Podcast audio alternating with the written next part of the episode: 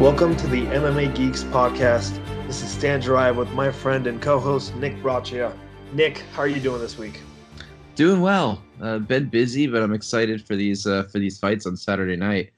It's a it's a nice card. We miss uh, you know we miss Romero.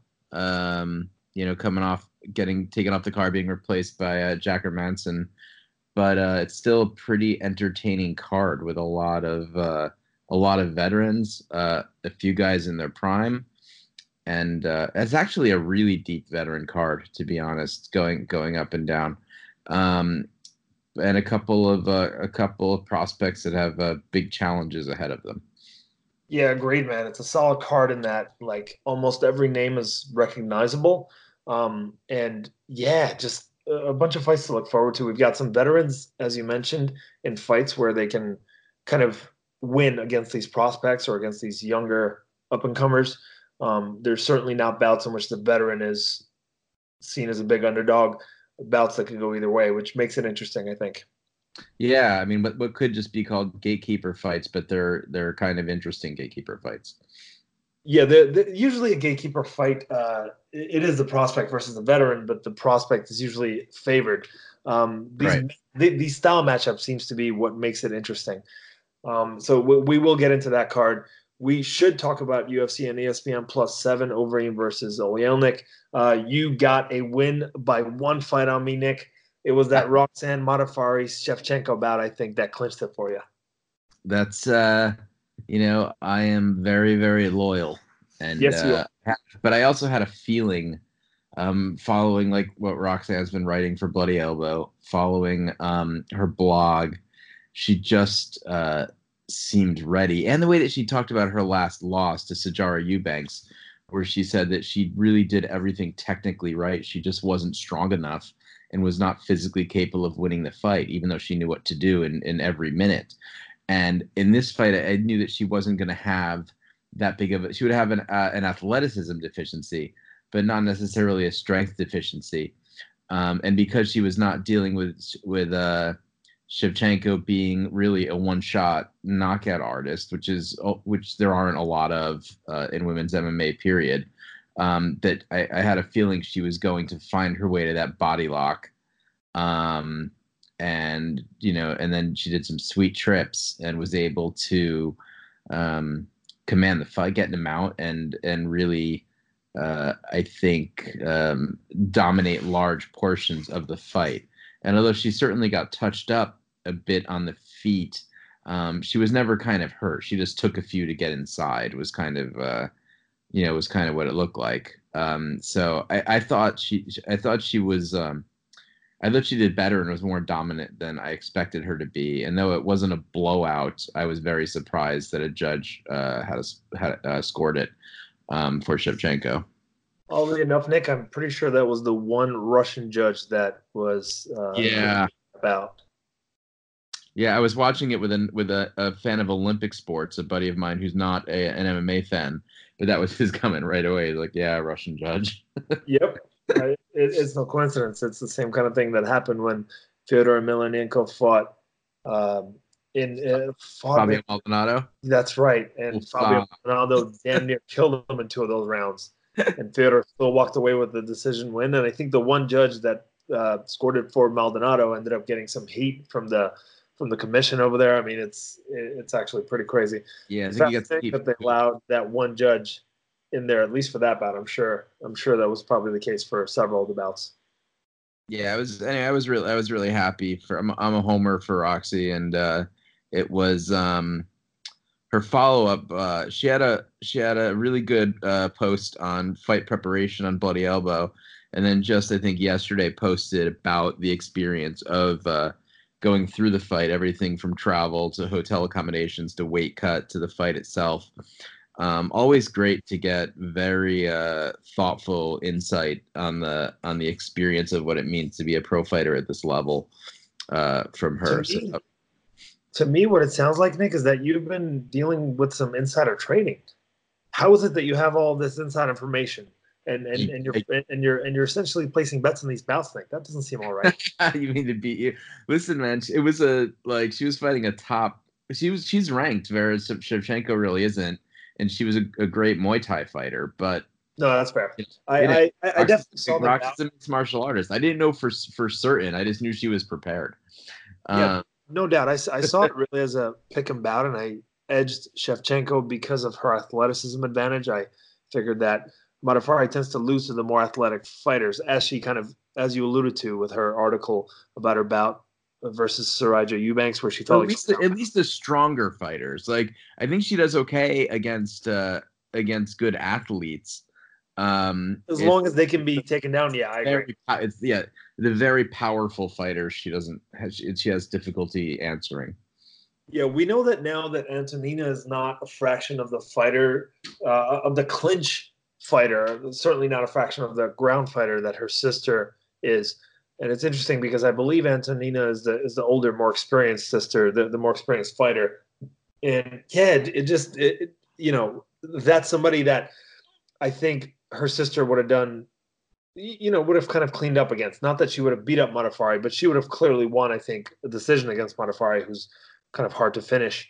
Um, I, I, do like I, I, do look forward to your loyalty to Modafferi paying off when she finally fights her way up to the title shot. I'll probably keep picking against her every fight until then, and I'm going to keep taking these losses. But man, when she fights, um, when she fights the the uh, the 125 pound champion, uh, when she fights the other Shevchenko sister, I look forward to you picking Oof, well, you know, she's going to have a she has a big charge ahead of her there because when I looked at the rankings today, um, she's tied with her good friend and training partner Jojo Calderwood for number five.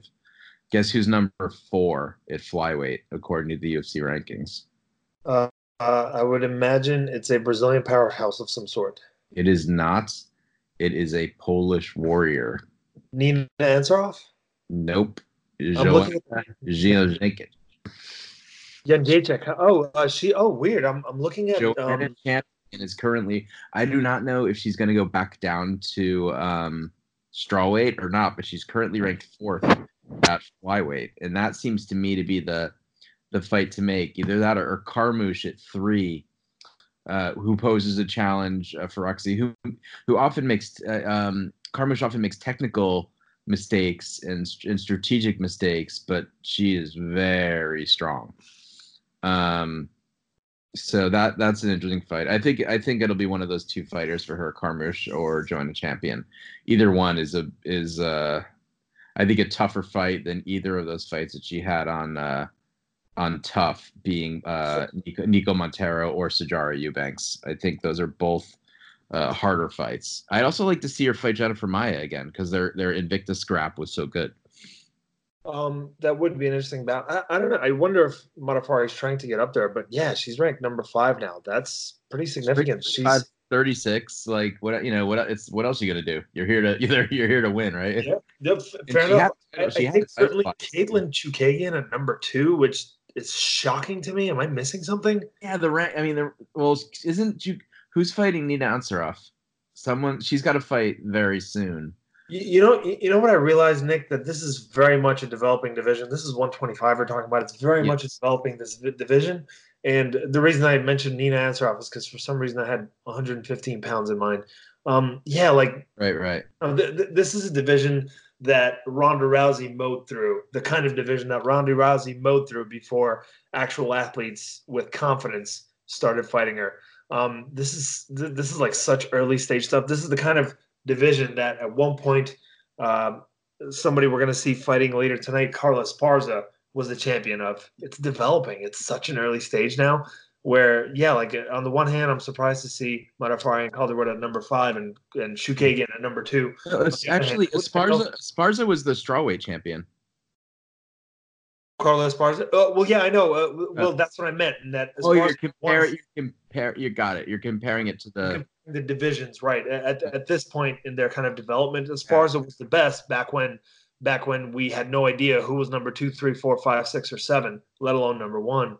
Um, so yeah, I, I, think that's kind of what's happening here. I, I'm pretty confident that Valentina Shevchenko is the best 125 pounder in the world, and she deserves that title. But everybody under her is a complete question mark and you can tell because Jessica Eye is the number one contender uh, in that division. Like that makes you raise your eyebrow at the very least. Yeah, and I also think you're dealing with a, a talent gap after Shevchenko that is as stark as the, uh, or maybe more stark than the gap uh, between DC and the rest of.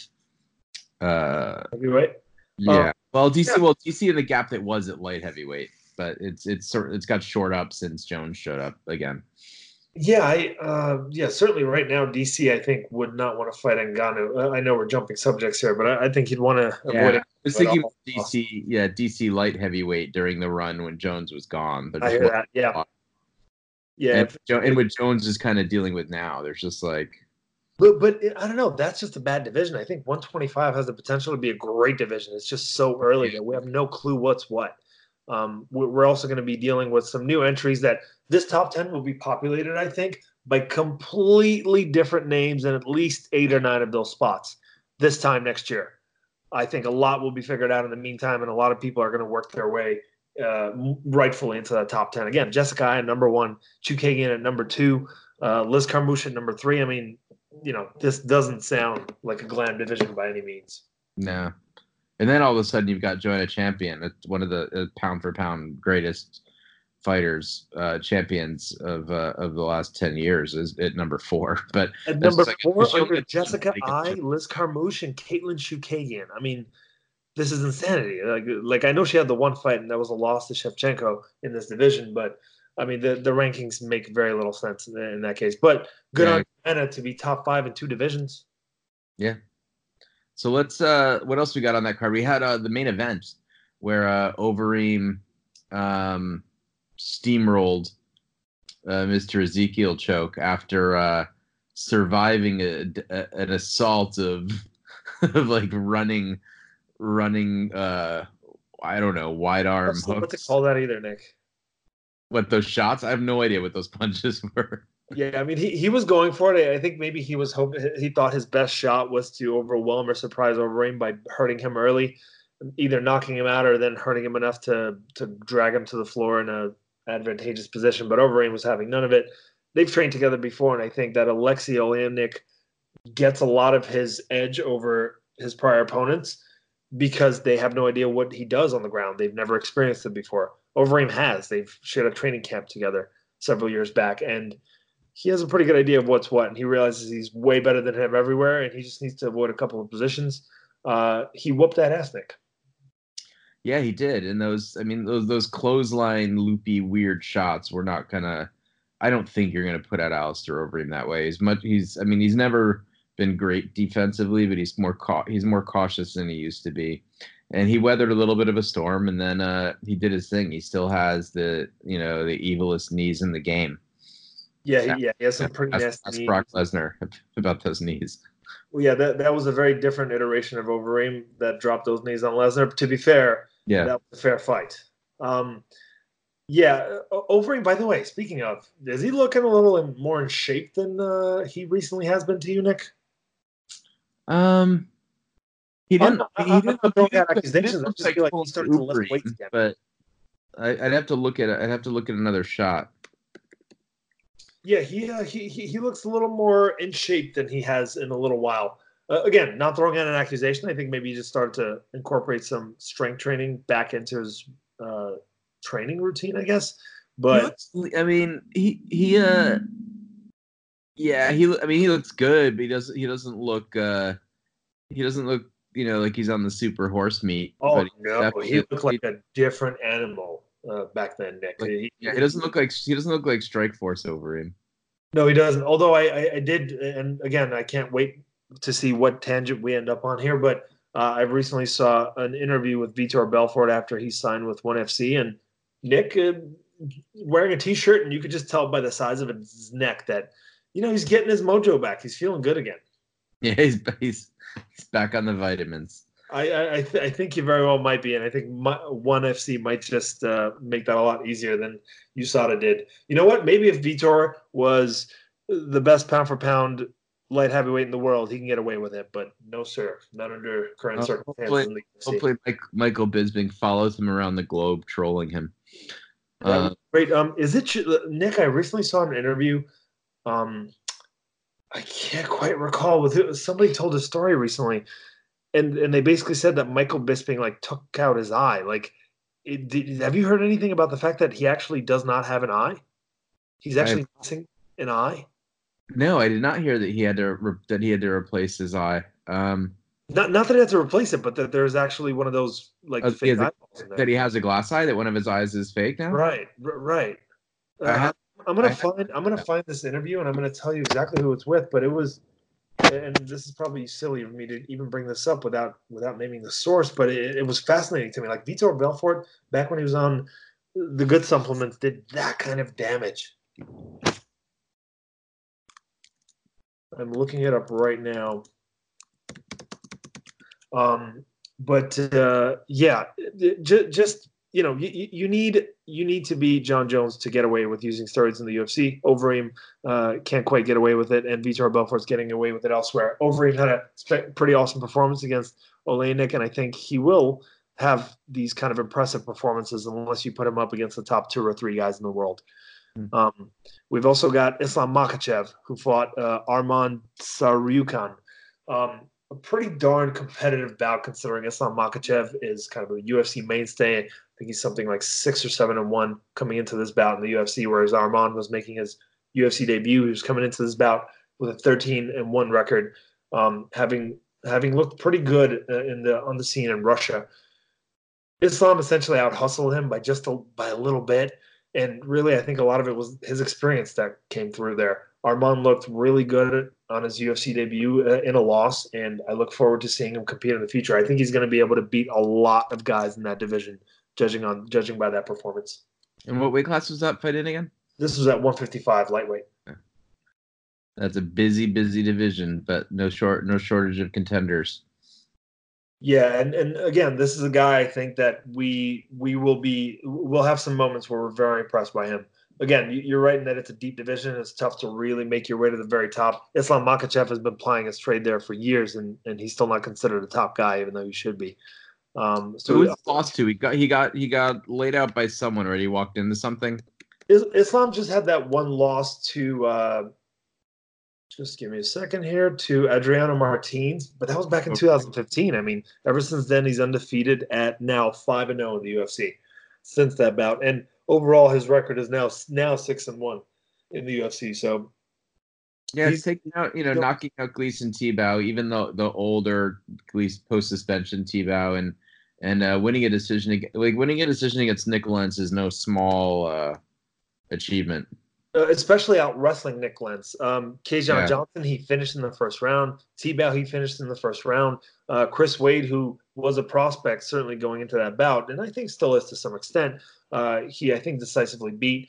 Yeah, he's Islam Makhachev is legit. He trains with the best lightweight in the world with Khabib Nurmagomedov, and I think that it's time for a big step up. Let's let's see him ply his trade against one of the top five in the world. I think he asked for it after the bout. Um, unfortunately, he wasn't, you know, wasn't kind of planning ahead enough to to get a, an opponent lined up so he can call someone out. But he did basically ask for someone in the top five. So I hope he gets that. It- Top it's time for him five. really Who would you like to see him? Who'd you like to see him fight? Next up, I, let's see at lightweight. I would lo- love to see a Kevin Lee. Um, I don't think a, a Gaethje or a Quinta would want to fight him at this point. Lee, Lee's at welterweight now.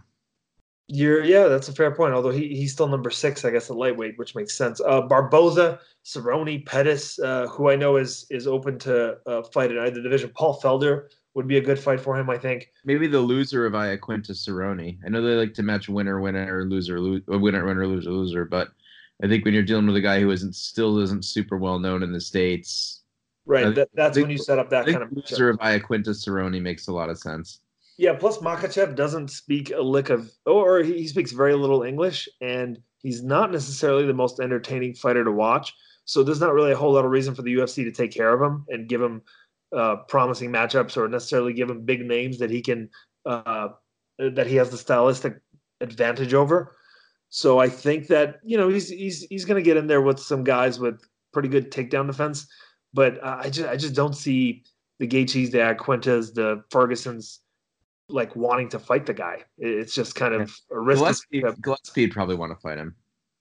Uh, yeah, you know what? I would love to see that bout. I think that would be such a great test for both of those guys. Islam was more rounded, but Gillespie's uh, pressure and pace, you got to wonder whether whether it can kind of take over and give us some some issues. I would love to see a, that fight as a five round main event. Um, is Gillespie currently uh, scheduled to fight someone, Nick? Pardon me. I don't think he's booked.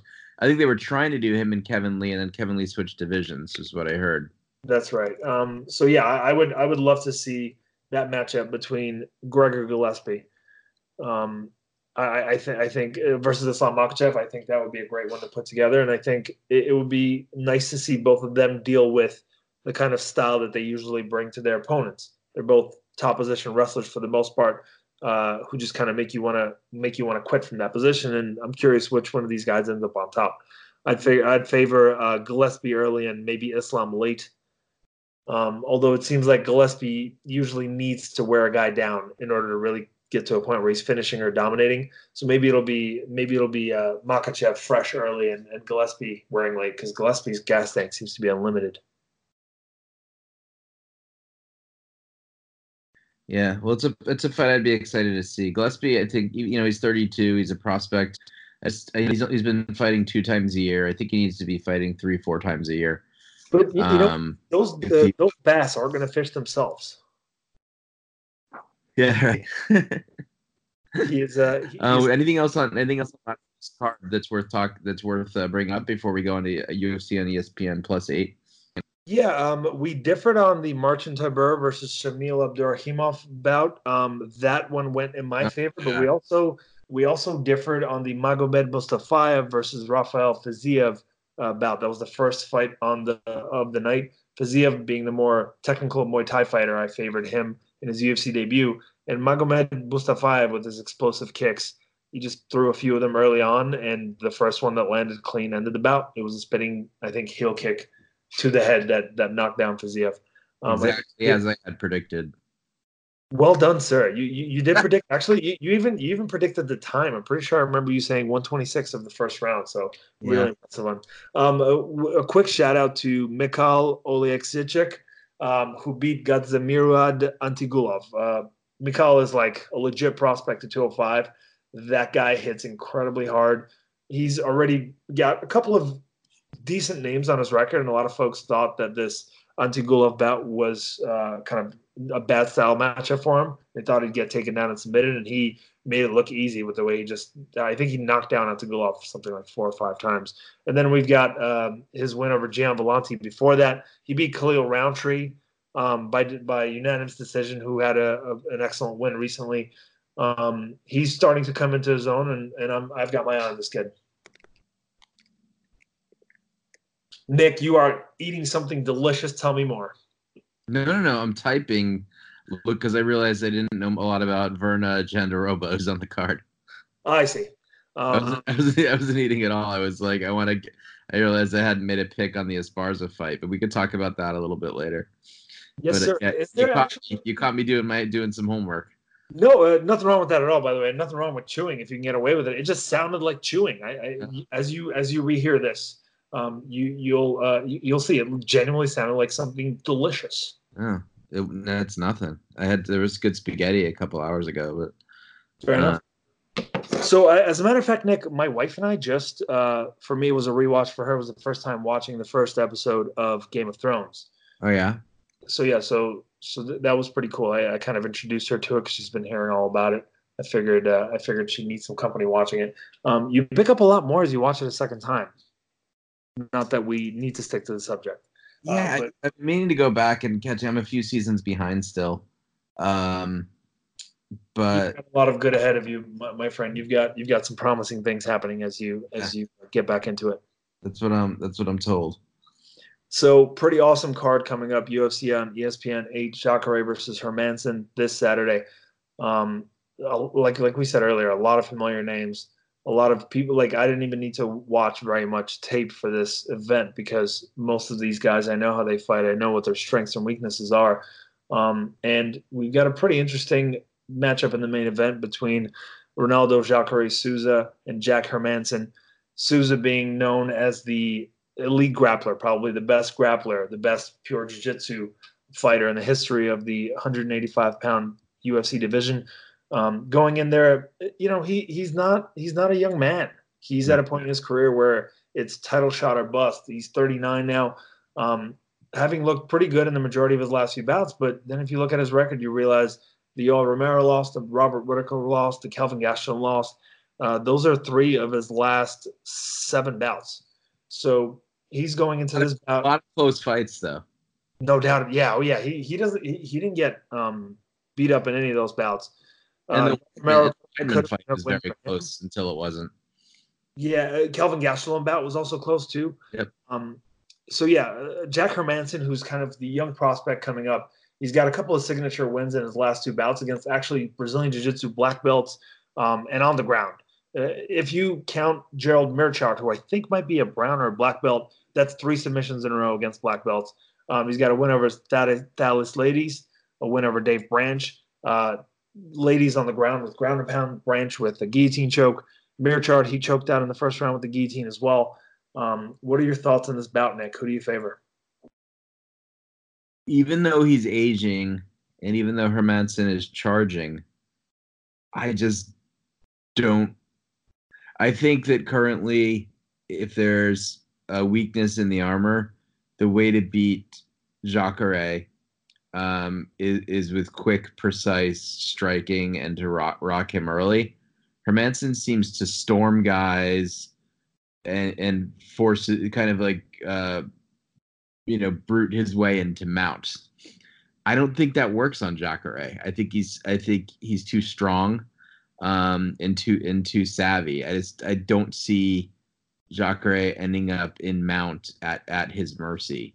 Um, and I could see Dr. Jacare um, taking advantage of his aggressiveness and either ending up with his back or catching a or catching a guillotine.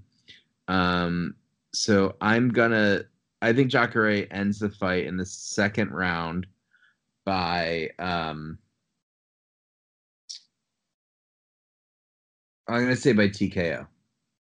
Do you think he hurts him on the feet and finishes him on the floor? Or do you think uh, he takes I him down and pounds him out? I think he ends up in a in a. I think he turns the tables on Hermansson and um, ends up delivering delivering blows that Hermansson can't defend. Okay, um, I'm in agreement with you on this bout. It's Ronaldo Souza or bust for me. Hermansson's a solid up and comer. He's got a lot of solid. Uh, he's got a lot of good attributes, right? And that he persevered through some hard times against Thales Leites in order to come back and get that victory. He's got he says the best ground and pound in MMA. I think he's got some pretty darn effective ground and pound. Um, and he's got a couple of sneaky submissions. I think his actual submission game is underrated, as it was by Dave Branch. Um, he surprised him with that beautiful setup into the arm and guillotine in the in his last bout just a few weeks ago. Yeah, I favor Souza here. I think that the style the style certainly favors him in a big way. Um, Jacare is he's an excellent grappler, a top position grappler. More specifically, he's got explosive takedowns and a judo background, and he's got he's got kind of this forward moving, aggressive power game that one that Chris Weidman about it uh, uh, for him, even though he was kind of behind for the majority of it up until he tagged them. Um, I think Souza's got a lot of strengths that Hermansson can't necessarily deal with. If Hermansson is not the better grappler, and he's not the harder hitter standing, I mean, right. that's a really bad matchup. Hermansson is used to having an advantage on the ground, and I don't expect him to here. I mm-hmm. favor the uh, I, I, favor Jacare to beat out Joker here. So we're agreed on the Next first. Up, got yeah. The embarrassed to say this is right. You enjoy picking a Greg Hardy fight. What the logic is here, but Greg Hardy in his fifth MMA fight is going up against Dmitry Smolyakov, who they UFC hired back into the UFC just to lose, hopefully, to Greg Hardy. Um, I, I, I'm not expecting to spend a whole lot of time on this. I'm going to pick Dmitry Smolyakov because he has a 92 record and some MMA skills. And as far as I can tell, he's not an absolute horrible person. Yeah, the thing here is I'm going to put aside the fact that Hart that um, I'm going to pretend that Hardy's not a horrible person and the thing that I think should worry him, and credit to the UFC because they don't often give people give me give me fights. It's very very rare. What Hardy has to look out for here is Smolyakov has several submission wins over far more experienced competition um, than Greg Hardy. So I I'm gonna pick Smol- Smolyakov uh, by submission um, if he can avoid getting um, getting KO'd. And although Hardy tagged his last opponent plenty at the professional level, it didn't it didn't seem you know we're not talking Ngannou power here. Um, so if he's not able to knock the guy out and he ends up in an unfavorable position, uh, I think there's a really good chance he gets napped. Yeah, I'm there with you. Um, we've got Mike Perry going up against Alex Oliveira, uh, fighted with a couple of uh, guys that were once seen as prospects who are now kind of figuring out their their place in the division. Maybe they're two gatekeepers. Uh, they're they are they are action fighters with fight IQ, game plan problem deficiencies. Yeah, that's um, that's probably a very kind way to put it. Well, that's something you can fix if you look at the way that Thiago Thiago Santos fought um, uh, Jan Blachowicz. Like, you know, you can you can sometimes teach an old dog new tricks, but the here's the thing: o- Oliveira fights in that you know, he's he's a Brazilian fighter who create ends up in crazy scrambles where wild things happen. He's a very good uh, rangy striker, and he's got a um, he's he's got a, cre- a creative uh, jujitsu game. Um, so whatever happens, you're you're in trouble, and he's always he's always attacking, as opposed to you know Mike Perry, who more and more um, seems to be fighting in the Erick Silva school of like parking lot brawler. Um, so I, I feel like there's a greater chance that uh, that Perry's going to find himself uh, in trouble, not unlike how he did in the Cerrone fight. Um, and Oliveira's Oliveira just has more tricks in the bag. So I, I think he'll I think Oliveira, um, unless Perry's really able to keep his head about him, I think Cowboys uh, snags probably a submission. Um, or maybe ends up on top and win and wins uh, with elbow ground and pound um, in the I think probably the second or third round. What do you think? Yeah, I'm I'm there with you. Mike Perry, yeah, taking down Donald Cerrone, not the best idea in the world. You've with the man before, you know what he can do to you on the ground. Why would you do that, Mike Perry? Alex Oliveira actually does go into some of his bouts with what looks like a game plan, and I and I think he's capable of adapting to some extent if something isn't going his way. Now, I do think the wheels often fall off later on in a bout, yeah. later on in a crazy bout. If if a guy's just trading him blow for blow and crazy for crazy, if a guy's coming back from his big offensive blitzes and and putting some hurt on Oliveira, um, I, I do think he has a bit of a hard time coming back. So there's certainly a way for Mike Perry to win this bout, right? He can tag him and and, and kind of. If, if Yancy Medeiros was able was able to beat him, you know, Mike Perry can lull him into and win the same kind of firefight. It's definitely yeah. possible. Yeah, yeah, and and he's certainly got uh, better physical attributes to accomplish exactly that than Medeiros, although he may be not quite as durable as Medeiros.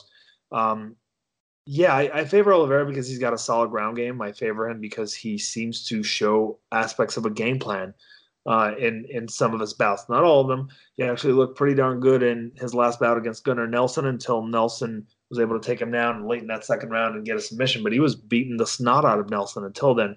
Carlo Pedersoli, he just ran through by countering a kick. Didn't need a whole lot of practice to do that. Carlos Condit, he submitted uh, with a guillotine choke in the second round, which is impressive even even in 2018. Yancy Medeiros, yes, he he beat the guy up and and he took some shots and he beat the guy up again and then he ended up losing in that third round. Um, I don't know that Perry has that kind of uh, adjustment in him. I do think he can tag him, but I favor Alex Oliveira because he's got a lot more skill in a lot more places until about the third round. Yeah, Mike Perry psychologically seems to go to like Cody Garbrandt territory um, sometimes. I could see that, but he, Mike Perry actually has the chin to pull that off. Um, whereas Cody Garbrandt has the power to match, but not really the durability. But yeah. I agree. He, he's also not as skilled as Cody Garbrandt. He doesn't have the speed advantage over most. No, he's not. I just mean he he seems to get emotional and and and yeah, yeah. it makes you know makes puts him uh can he can snatch defeat from the jaws of victory by by fighting emotionally and by sacrificing defense uh into in um in favor of machismo. Yeah, I think Oliveira actually does that late too, and you're right about Mike Perry. I agree there. Oliveira does it as well, I think, but it, again, it seems to be a lack of focus later in bout as he gets tired, as he takes some damage. He just does not make nearly as good of decisions later in bout. And quite frankly, he's angry. He's just kind of having a party. Like he always. Yeah, I know what you mean. he's he's he's an absolute wild man, uh, Alex Oliveira, and quite frankly, so is Mike Perry. This is one of those bouts on this card that promises to be exciting as all hell. Like it's good matchmaking. A hundred percent. Like I cannot see this bout being boring. If this bout is boring, then MMA is not what I know it to be. Um, everything about this bout says it's going to be insane. Do not get up off your couch and pick up your snack at this moment. Um, it's worth the wait. Um, so yeah, definitely looking forward to the bout. We both favor Oliveira, but it sounds like we both see, you know, Mike Perry with the kind of power that he has and the kind of firefight that Oliveira is often willing to have. How Mike Perry can take this bout by tagging him. We've got uh, all the same picks so far. Let's see on uh, Glover Teixeira against Ian. Ian uh, is that how you say his name? Ian Cutelaba. Uh, I I think the on the broadcast they usually say Eon, but Ion yeah. is good um, with me, man. Uh, I'm I sure think, both botching it. You know, Teixeira, who's a, a very likable fighter, um, is favored here, but the line is fairly close. But I think, listen, Teixeira got very lucky against, I believe it was Karl Roberson, um, and barely barely survived the, those elbows from a much a much lesser fighter um, to take back control and get the get the choke. Um, I think that is is tough and experienced as he is at, at 40 years old. Um, that he's coming up against uh, a a young lion with some fire in his hands, and I think uh, I don't I don't think Glo- I don't think that uh, Glover gets through this one. I think he I think he gets knocked out in the first or second round. Yeah, to your point, I'm still pretty confident that he was knocked out at one point in his last bout against Karl Roberson, where he kind of came back and got that top position submission after I mean, after just getting pounded and and again looking like he was out. I yeah, I, I guess I'm gonna favor Eon ever so slightly. This is about that I may change my mind on because you know, you like I, I like Eon actually because he's entertaining as heck, and he's he's yeah. again uh, much like the two participants in the bout after this one, Oliveira and Perry. Uh, Cutelaba is a madman. He is insane. Um, he's got a lot of power, a lot of testosterone, and and and he fights like it. Um, he survived his last bout, I would say just barely uh, against a gentleman that we mentioned earlier in uh, Gadzhimurad Antigulov. See how I was stalling as much as I could before actually saying his name. Um, he he survived, you know, a lot of several takedowns and got right back up quickly, and then ended up pounding him out. I, I guess I'm giving Eon the edge as well, but I could certainly see Glover Teixeira getting an early takedown under Cutelaba's kind of wild punches, shooting under it, getting that early takedown, and finishing with an arm triangle choke. I can absolutely see that happening here. Um, but but but again, we're we're both in the same wing so far. Next up, we've got uh, John Lineker versus Corey Sandhagen. I'm pretty big on Sandhagen. I think he's. I know you are. I know. I, I think he's a, a, legit prospect to watch. I I found his last performance, even though it was a first round armbar win against Mario Bautista, to be a little bit underwhelming. Granted, Bautista walked into that bout undefeated, but you know he, he took a bunch of shots, and that concerns me against an opponent like John Lineker, who you can't really afford to take shots against. Lineker has this effect. Um, he, by the way, much like the several other fighters that we mentioned in this event, a goddamn wild man, Nick. He is insane, John Lineker. He yeah. waits forward with these uh, looping hooks, and it seems like he kind of sets up the head punches with the body punches, and, and the other way around. He'll he'll go to the body a couple times and it hurts. So guys will start bringing their arms down, exposing their head, and then he'll go to the head really hard. And if that does knock you out, it hurts and it bring, makes you want to bring your hands back up again, exposing your body. Um, he's he's a, he's a tough out against anyone. What's fascinating about this matchup is that um, there's a big height difference here. John Lineker at five three and Corey Sandhagen at 5'11. Wow. Big size difference. Um, and again, if you look at the records, John Lineker at 38, uh, 31 and 8 versus Corey Sandhagen's 10 and 1. Lineker, granted, has fought a lot of high level competition in the last several years. I'm giving it to Lineker because Sandhagen's hittable, and I think that Lineker can kind of back him up against that fence. Sandhagen's insane, and he will fight back, and he will not relent. But I think Lineker's power advantage and Sandhagen's hitability might might be the difference here. Uh, even when TJ Dillashaw beat Lineker, and he beat him up on the ground when TJ was able to get top position, he roughed him out. But the thing is that TJ really needed top position because he wasn't doing that great standing. And even after TJ broke, broke Lineker's uh, jaw and beat him up over those two and a half rounds, in the last moments of that third round, Lineker was still going for the kill. Um, he's a wild man. And I think that might be enough despite the huge size discrepancy here. Yeah, I think it's. Um, I, I agree with you. I think it's too much too soon for Sandhagen.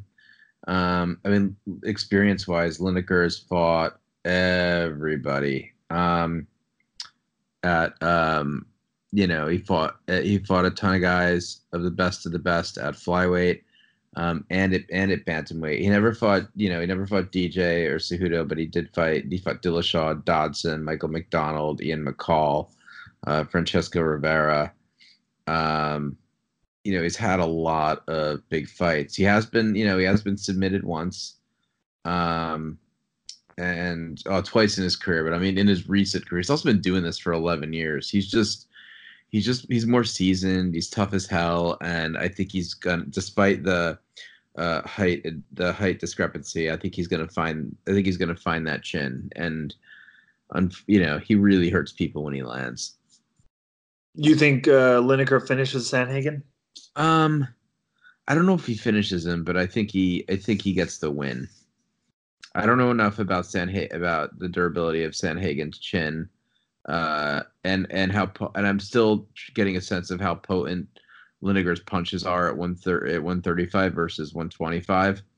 Um, he doesn't seem like quite the murderer at 135 he was at, at 125. I agree. Uh, but he still friggin' hits hard. so I think uh, I think he probably gets it done. Um, we'll you know we'll see, but I'm pick I was I'm picking Lineker. I will say this though, um, for to Corey Sandhagen's credit, he called Lineker out. So it's not like he's kind of getting, you know, offered this bout that he's not ready, that he feels he's not ready for, and that he feels like he's in over his head. Um, he wanted this specific fight, and he trains with the Elevation Fight Team. Uh, that's TJ Dillashaw's camp as well.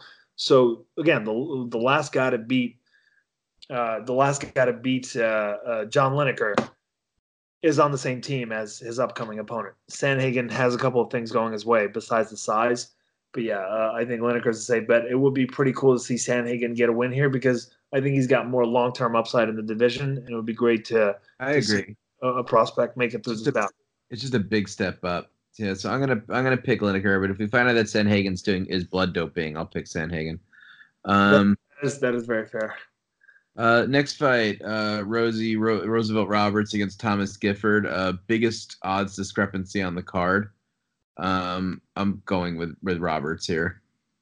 Yeah, I'm I'm going with the the wrestler over the guy who's comfortable going for submissions off his back. Uh, and Thomas Gifford. You don't have to say much more than that.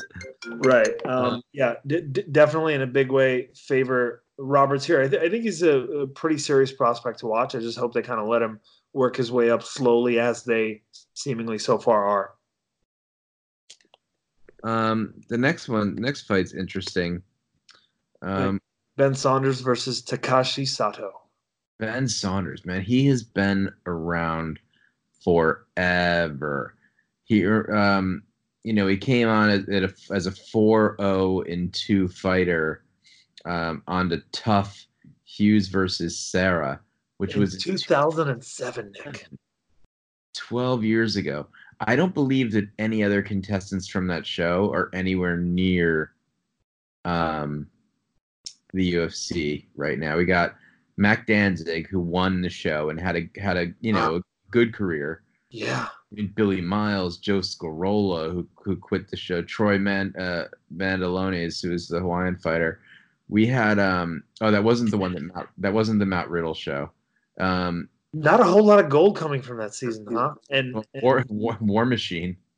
Uh, Machine is gold, Nick. That's the gold from that season. Tommy Speer, who got almost won the almost won the show knocked out George Soteropoulos and then got murdered by Rumble Johnson in Rumble's first UFC fight.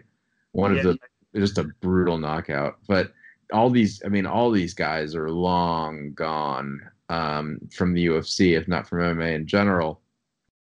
Um, even George Soteropoulos, who had a who had a pretty good run as a as a jiu as a jiu-jitsu specialist, but you've got Ben Killer B Saunders still um, you know, he's lost his last two fights, but within the last year, he knocked out Jake Ellenberger. He's uh he's one and four in his last five. But if you extend it out past that, he has wins against Court McGee, Jacob Volkman.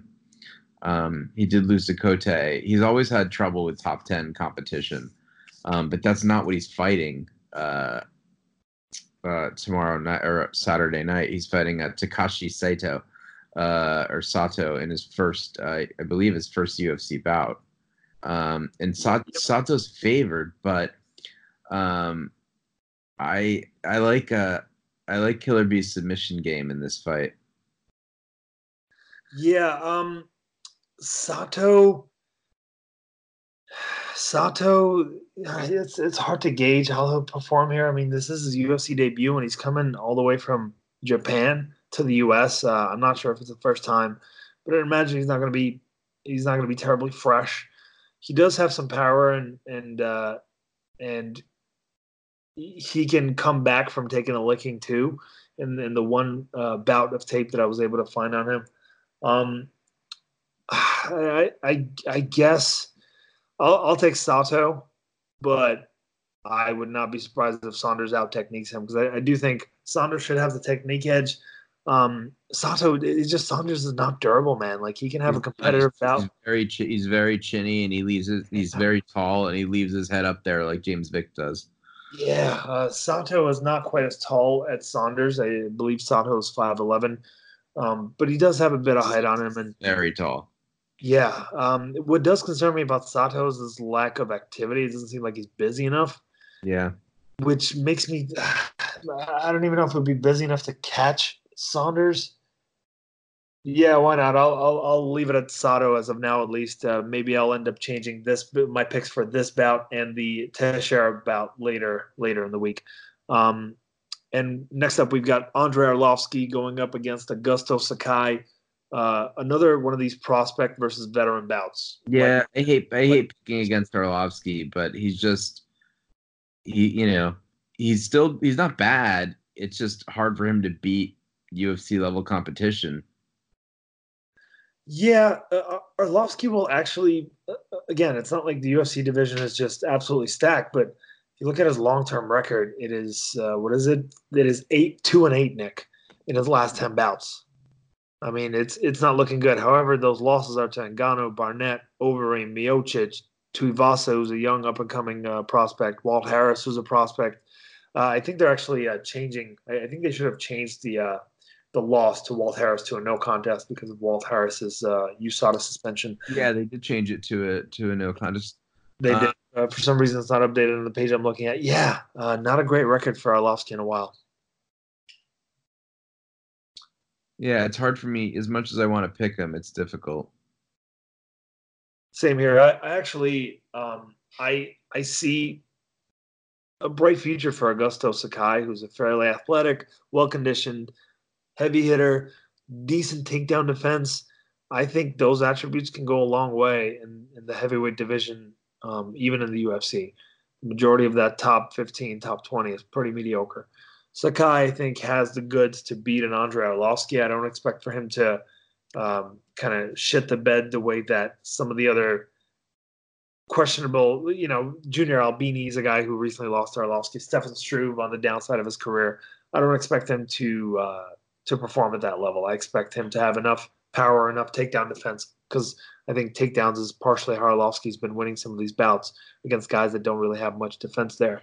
Um, he shouldn't be able to do that against Sakai. I expect Sakai's power, uh, athleticism, and um, he actually has a pretty good gas tank for a big guy too. So yeah, I expect this to be a good performance for him. I'm hoping he can finish Arlovski. Um, and I, I, don't say this because I want Arlovski to be knocked out again. I say it because I would like for this to be a bit of an entrance for Sakai and for people to start paying attention. If he's going to win this bout, um, you know, it would be almost a waste if it was a ho hum fight. Yeah, I, I agree.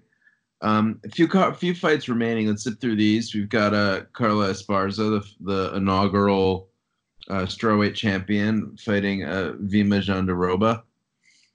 Um, I guess Esparza has done a little bit better recently, but I st- I'm gonna pick uh, I'm gonna pick Jandiroba over her.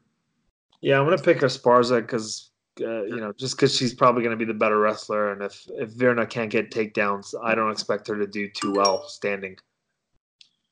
Um, you got Gilbert Burns over over uh, and Mike Davis. I'm gonna take Gilbert Burns in that one.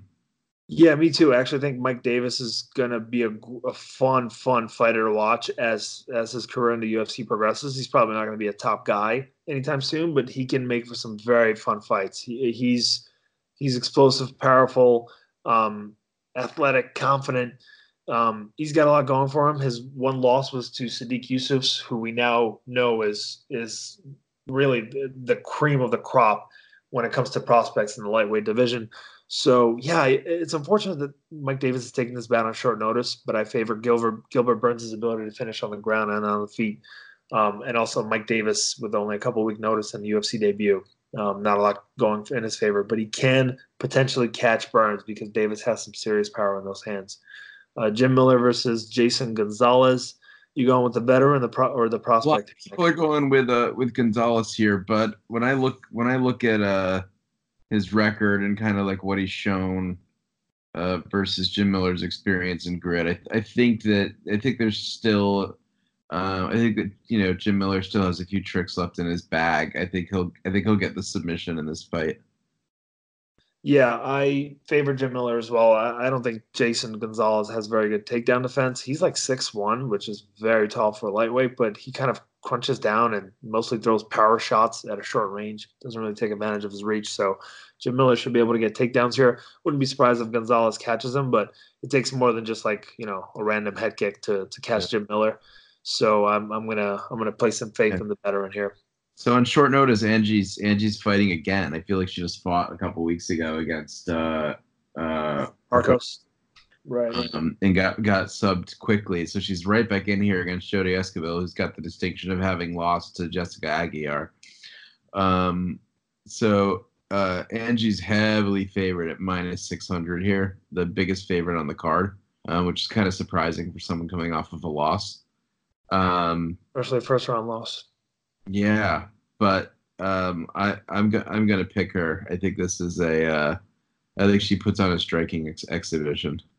Yeah, I think the style matchup favors her in a big way. Escobar doesn't really have much reach. Angie's really comfortable standing up. She has decent pop for a 115 pound fighter, and and uh, her, you know her footwork has actually been coming along over the last couple of years. Um, she trains. Uh, she started her career under uh, my friend uh, Brandon Levy's Evolution Muay Thai and got a 16 0 Muay Thai record under that camp.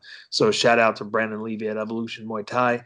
Um, yeah, I favor Angie Hill. I, I, think this is a great stylistic matchup for her. Jodie's short arms, even though she has some pop in her hands, um, should have a hard time reaching and Angela, and, and this will be nice because this will give Angela a little bit of room to breathe and improve uh, and and uh, and and make it to her next bout. I think she's got um, the potential to be kind of at the uh, at the lower half of that top ten in the near future if she could just link a couple of small details in her game together because she does have plenty of skill. Um, it's just a matter of using our athleticism right. Courtney, yeah, you got to work a little more sprawl into her brawl, but um, I agree. I agree with you there. Um, and the the first fight of the night, the the veteran, uh, this is actually a, a veteran fight altogether. Court McGee against Diego Lima. Um, something to pick. I see this. I see this. Oh, this fight. Um, spending a lot of time on the cage. I don't know what you think. Um, but I think I, I have a yeah. feeling it would be a grindy, a grindy fight that Court that Court McGee pulls out. Um, but I wouldn't be surprised if it goes the other way.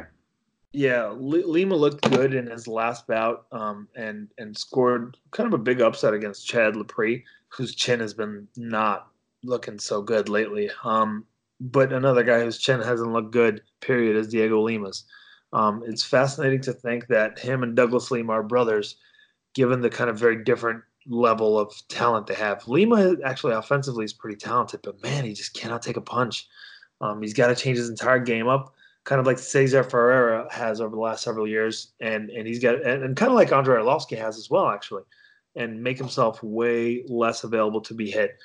Um, I, I do favor Court McGee. Uh, I, I, you know he doesn't have the power to be knocking guys out left and right, but his pressure, I think, is what's going to win him the bout. Diego Lima tends to kind of circle out and uh, uh, kind of leave his back up against the fence, and Court McGee, like you said, is going to kind of grind grind him into the fence from there.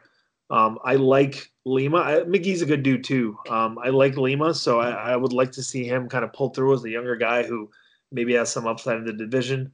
Maybe uh, go further away from that UFC curse. His last bout was his first win in something like six or seven UFC bouts. Uh, but I'm going to favor McGee here to put the pressure on and win a busy decision. Um, that well, def- there's enough disparity to make it interesting for you to maybe sneak up on me and improve your your record, which is currently six three and three in your favor, Nick. Oof. Uh, um, or is it seven three and three? No, I think it's it's six now. It, it is six now. Yeah, that that hurts, Nick. Man, I'm, I'm not doing it on purpose. Um, I, I think you are. I think you're conspiring with somebody or other in order to make this happen. I just haven't figured out what yeah. it is yet. In the meantime, I'm going to sit here with my tinfoil hat and uh, ponder away. I'm um, dirtier um, than pride, man. Dirtier than pride. it's, uh, it's, funny because we both picked really well in this last event. It was just, uh, it was just, uh, we had three fights of a difference. Uh, I, um, I was right on one of them. You were right on the other two, um, and and that was enough to edge it out for you, Nick. You don't pick against your friends. Apparently, uh, apparently not, and, and you and Roxy are are are homies. I know. Well, I, I, I mean, she occasionally responds to one of my emails with like a one word response. I wouldn't say that we're homies. I would say that I'm a I'm a I'm a you know I'm a supportive fan. Um, and, homies, Nick. That but, to me, uh, if that is not a, a close friendship, Nick, then I've never had one. so um, uh, let's talk about Bellator for just a minute, at least the main event. Um, two yeah, and, and, UFC welterweights from different eras. Um, my, uh, we, have got Rory MacDonald going up against Jon Fitch. Um, in in I think the semifinals of that welterweight tournament. Now, because Rory MacDonald is the Bellator middleweight, cha- uh, I'm sorry, Bellator welterweight champion, he's going to have that title on the line against Fitch here um, even though they're kind of working their way up in a tournament bracket. Fitch has had a bit of a renaissance in his career recently. Um, it coincided somewhat with his uh, with his steroid. Basically, ever since he popped for steroids, he hasn't lost a bout, Nick, and he's looked in ever excellent shape, especially considering he, I think, at some point at least was a vegan. Um, he just looks chiseled, Nick. Um, and at a very late stage in his career, he's having a, a, a bit of a renaissance. And yeah, he said he's been earnest about it. That he was doing it. That he was he was upset. That he was doing it poorly. That he got infected at the injection sites, and he just what he didn't think it had much of an impact because he wasn't doing it even properly, and has since just quit. So he, I, I kind of believe that because the story was so embarrassing, uh, and he was so candid about what a disaster it was um, and admitted that he actually was injecting. I feel like it's likely that he hasn't been on the juice since he got caught. Well, uh, my problem is that he once, at the pinnacle of his career, when he was a younger man, never looked in the shape that he looks in now. And he doesn't look in much worse shape than when he got popped. He just suddenly became swole, Nick, and he stayed swole. Um, I I, th- I think that the way that he put his explanation is he said something along the lines of, "I was doing it wrong uh, I don't even know what I was doing wrong. Um, I'm sure he knows what he was doing wrong by now, Nick. I'll, yeah. I'll, tell you that much. Now, uh, uh you know, uh, unless he gets popped, obviously we'll never know. But yeah, like w- let's see how this fight goes. Um, MacDonald got beat up in his last bout against. Uh, he got beat up. He had nothing for Mousasi. Nothing. Yeah, M- M- Mousasi laid a whooping on that man Nick, and you never really see Rory get dominated like that. Well, well, the problem for Rory is like those law. I, I do wonder if that um that second Lawler fight took really took something from you know from his life force because he hasn't looked fantastic in any of his Bellator fights, and he looked um he was okay against Maia. He looked really terrible against Wonder Boy. Um, you would think, particularly, uh, is he still training? With, he's still training with Zahabi, right, or no?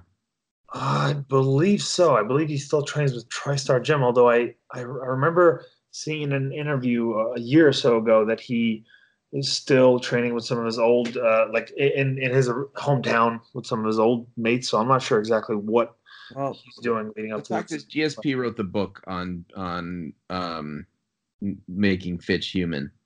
Um, yes, that's true. Feints and jabs and distance, and he just pieced him up in about in like 2009, 2008 or 2009. Right. Um. So ten years ago, I mean, Rory's you know Rory's younger, uh, bigger, broader for sure, or at least he he should be. Um and he's got he's got a more diverse game. Um, you know, the the question is, is he going to fight smart? And what's left? What is even though he's he's considerably younger, what does he have left in in the gas tank? Um, because he certainly didn't look like he showed up to fight Mousasi. He had no for a guy that fought the fights that he did against Robbie Lawler. He should have been able to um, impose his will considerably more than than he did against Mousasi. I'm not saying he absolutely would have won the fight, but he really did. I mean, he was just badly outclassed. He was. He, he was. He should have at least been able to hang in there in that bout. Mousasi is the bigger man, but yeah, that, that was just a drubbing. And it's always interesting when guys from two different weight divisions that you'd never expect to match up end up fighting each other. And that was just one of those cases where the smaller guy got smoked he did get smoked. And Mousasi was, you know, a very successful light heavyweight. Um, yes. you know, he he definitely fought big dudes. Like MacDonald was not a small welterweight, yeah, uh, at all. But yeah, he just got smoked. So let's, you know, let's see. I suspect. Um, I think it's going to be a close fight. I think MacDonald's going to do more damage. Um, almost like his fight with Maia, it'll it'll come down uh, to control, and Maia didn't quite control MacDonald enough. Um, we'll see if Fitch does over five rounds. I don't think he will. Yeah, I, I don't expect him to either. Again, unless the juice is really, um, unless he really is on it and, and it's really giving him a huge boost here. Uh, I expect that MacDonald is a better martial artist, and I don't know that Fitch has the ability to really hurt him, and you kind of have to hurt Rory to make him give up. Um, I, I don't know that Fitch has that in his toolbox at all. Benson Henderson is fighting uh, Adam Piccolotti. Henderson hasn't looked very awesome in Bellator. I don't know if you've been keeping up with him at all. A little. Um, he hasn't been looking awesome. No, but but, but he's fighting this uh, this notably younger guy who is two and two. It looks like him, but well, actually he's he's got quite a bit of Bellator experience. He's only got two losses in Bellator. Uh, one, two, three, four, five, He's got he's eight and two, uh, seven and two in the in Bellator, which is fairly yeah. impressive.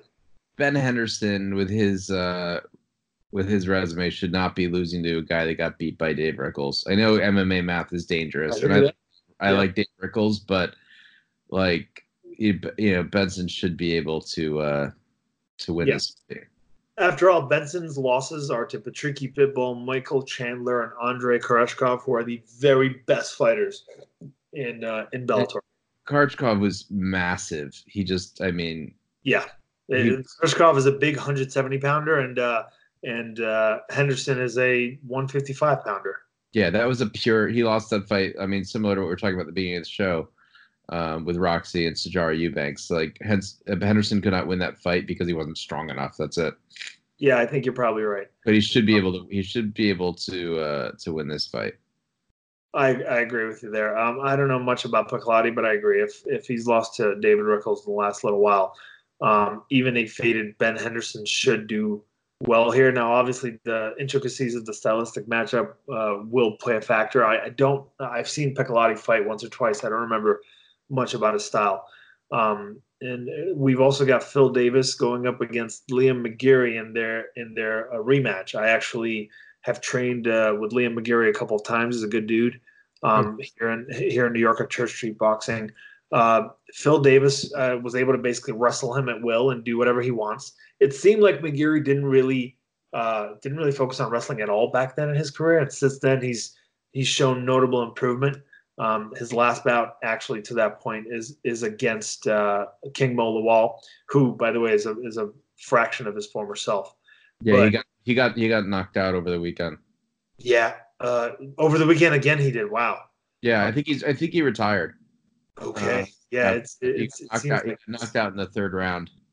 It's definitely time for Mo Lawal. Yeah, he, he his his chin went a little while ago, and, and he kept competing. I know he's a student of the game, so it's a shame that he was never really able to do all that much outside of Strikeforce with his uh, with his talent. But yeah, uh, Phil Davis and McGeary here.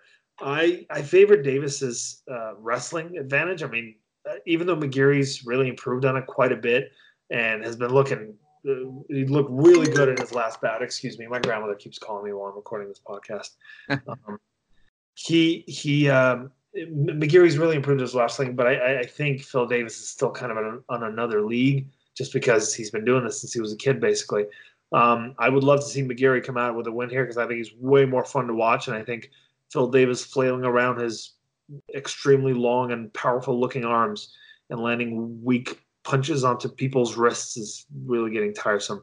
I would love for Phil Davis to like improve in some way since his UFC debut, but yeah, uh, it was tiresome for me when he got gifted that decision against Machida. That's one of the angriest uh, decisions I've ever witnessed. I remember, I remember thinking it was close. I, I don't remember the details of that one, but I wouldn't be surprised. Yeah, um, Phil Davis, I favor him there, but I'd love to see McGeary win. He's a good dude, and he's way more fun to watch. Cool. Um, I guess on those, I'm picking those fights. If we're gonna, are we gonna score these, or are we just picking nah, up? No, no, we're, we're just we're just kind of doing throwaways. I think we're gonna keep focusing on the UFC until Bellator starts putting out a more consistent kind of high level product. Well, that's cool. We went, we covered a lot of stuff tonight. We, we did. I do have a couple of uh, quick bets here. I'm actually going to play some bets on this event. Um, Carla Esparza plus 105, I think, is a really good deal given her wrestling advantage, and she's going up against a top position grappler probably won't be able to take Esparza down. Um, uh, Augusto Sakai is a minus 145 underdog against Arlovski, and I think he should be a much bigger favorite. Um, and I would definitely plop down some money on him. Um, I actually think Miller is worth putting some money down, even though he's uh, minus 140 right now. Mm-hmm. Um, and uh, Court McGee, we both picked Court McGee for good reason. He's a little bit of a favorite uh, over the uh, less talented Lima brother. Um, and finally, uh, Angela Hill, even though she's such a huge favorite over Escobar, she's something like a minus 600 favorite, which is kind of insane. Um, you can get her at minus 225 by decision. Angela Hill generally tends to win fights by decision, and Escobar is tough enough, I think, to to make it to the bell. Um, I would uh, I would actually put in Souza, uh, as in Jacare at minus 200, and uh, Sakai at minus 145 into a parlay together which will give you plus 153 odds. I think those guys are very likely to win, and I think getting plus 153 um, on on uh, uh, odds on, on on a parlay like that with only two variables, only two bouts, um, is probably a good plan here. We're going to figure out how well these bets do for me on our next episode, Nick. Well, the bet I want to place is a I like rolling with the extremely dangerous underdog parlays. And I think a parlay of Dmitry Smolyakov, uh, Ian Cutelaba, and um, to round it out, um, hang on, who is my? Th- I had another pick here. Oh, Ben Saunders. I think those those three underdog picks would would fetch you a, a pretty penny. Nick, do you have those odds in front of you? Um, I'm trying, but the the site doesn't seem to be. Give me give me the fighters again quickly. I want to punch this uh, in and figure out what the odds uh, would be in the parlay. Smolyakov, Kutaba, and Saunders. Uh, got it. Let me see here quickly. Smolyakov.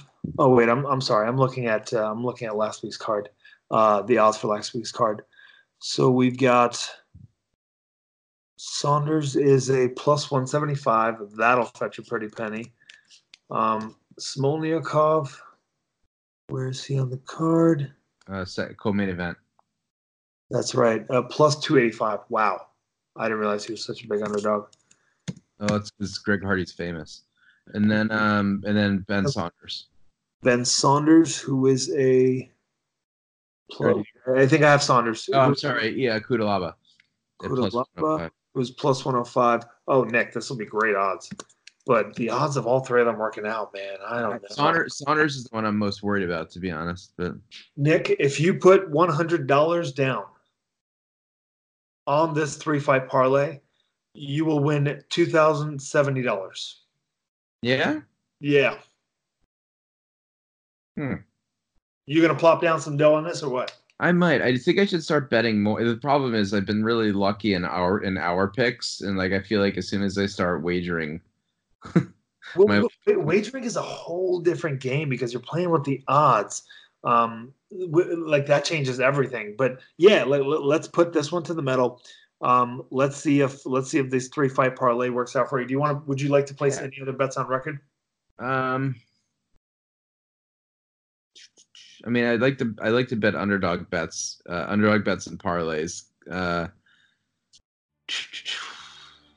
no, that's it. I think that's those are all the those are all the places where I'd uh, I'd, I'd put my money. I think it's I think the the notion that Arlo- that Arlovski has enough in the in the bank to still win fights is I don't it's not something I really believe. So I think at minus 145 uh, it's worth betting on Sakai. I think Jim Miller at minus 145 is a viable bet. Um, I would I never bet on any on anything as big as Angie Hill's minus 600. It's just like pennies on the dollar. Uh, but, but again, that's why that uh, you have that option of Hill by decision at minus 225, uh, right. which I think makes it a lot more reasonable. I, that's I just love dive, diving in, uh, you know, diving in stuff. Like I would pick small. I don't know what the odds are of Smolioka by submission, but I, that's where I would, you know, I would add that to the parlay as a fourth option, and that, then it probably turns into you put down a 100 plus 788 Nick. Smolioka by submission If you bet $100, you would win $788 of profit alone. Yeah, so if you, if you put that into the part, the other parlay, I'm sure it gets really rich. Um, yeah. So who knows? Maybe I'll maybe I'll dab a little bit. I mean, either that or something like this. Anyway. You know what? An education isn't worth what it used to the